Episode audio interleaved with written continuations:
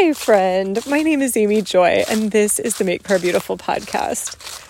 The Lord just reminded me of this really beautiful story where I had gone to an event and had ministered, ministered. It, it was such a privilege to do this. But we walked into dinner, and I sat down, and all of a sudden I was like, I actually just need to take a few minutes to be with Jesus.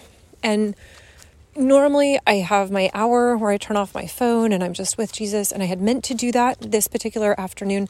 And instead, it was like, oh, here's this beautiful discussion with this person and this beautiful time of prayer and this beautiful time of connection. And it was all very beautiful, but it just wasn't time with Jesus. And so I left the dinner and went and my room key didn't work anymore and I had put it next to my phone and it had gotten very scrambled. Sad times.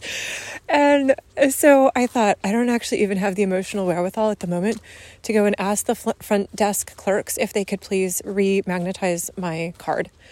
But I knew there was a sofa in the alcove for the elevator. And so I went and I just put my head on the pillow and I propped my legs up and I just rested for a little while. I listened to some music after maybe 10 minutes, I texted Bob to say, if you're free, I could really use just a little prayer boost. And he's not always free, but he was then. And so he was praying over me a beautiful prayer for just revitalization and the Lord's blessing. And I was receiving, and all of a sudden I opened my eyes, and a security guard was looming over me, which does make sense. It was a very nice place. And it was, you know, 7 p.m. on a Saturday night. Who knows what I had been up to? And the Lord, no. so Bob, you know, said goodbye and the security guard asked if I was okay. And I said, Oh, you know, I just, I'm tired. It was a long day. My room key doesn't work. And I just haven't had the emotional wherewithal to go to the front desk and get it fixed. And so he was like, Oh, well, would you like me to do that? And I said, Oh, that would be lovely. Thank you.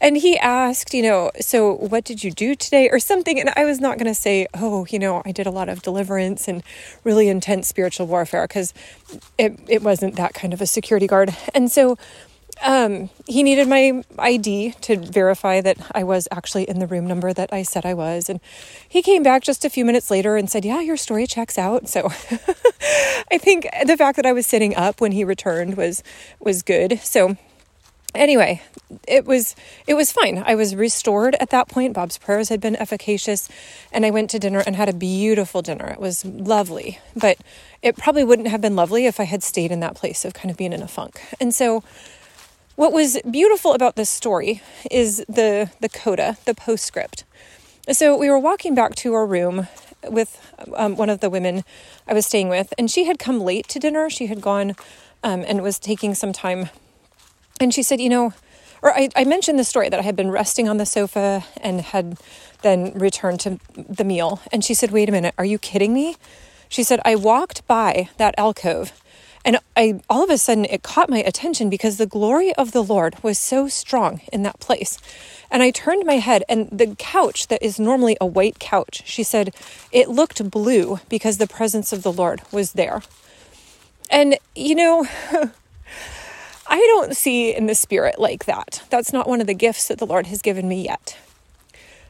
But I think what was so beautiful to me about that is that I went to that couch in absolute weakness. I had nothing left to give when I got there. I couldn't even like stand at the front desk for 2 minutes and deal with the nice staff who was well trained and would have been delightful to interact with. I had nothing left.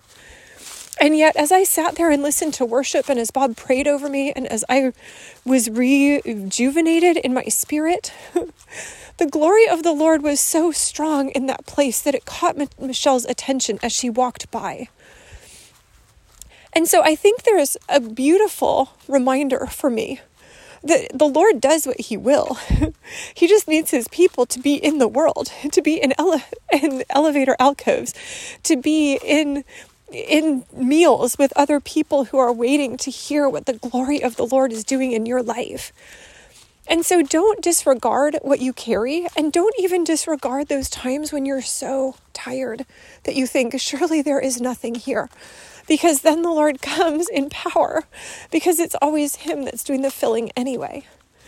And so, Jesus, I thank you that you minister even in those moments when that you minister to us in those moments when we're just completely tired. In those moments where we have actually nothing left and we're running on fumes. Lord, I think it's beautiful that that's how I would have said it, that I was running on fumes. And then what happened in that space is that the glory of the Lord came, and that instead of fumes, it was like the smoke of your presence filled that place. Lord, how beautiful is that? You really are the God of the great exchange that you take our weariness and our emptiness and that you give us fullness and you give us new energy and life, that you do renew our strength like the eagles.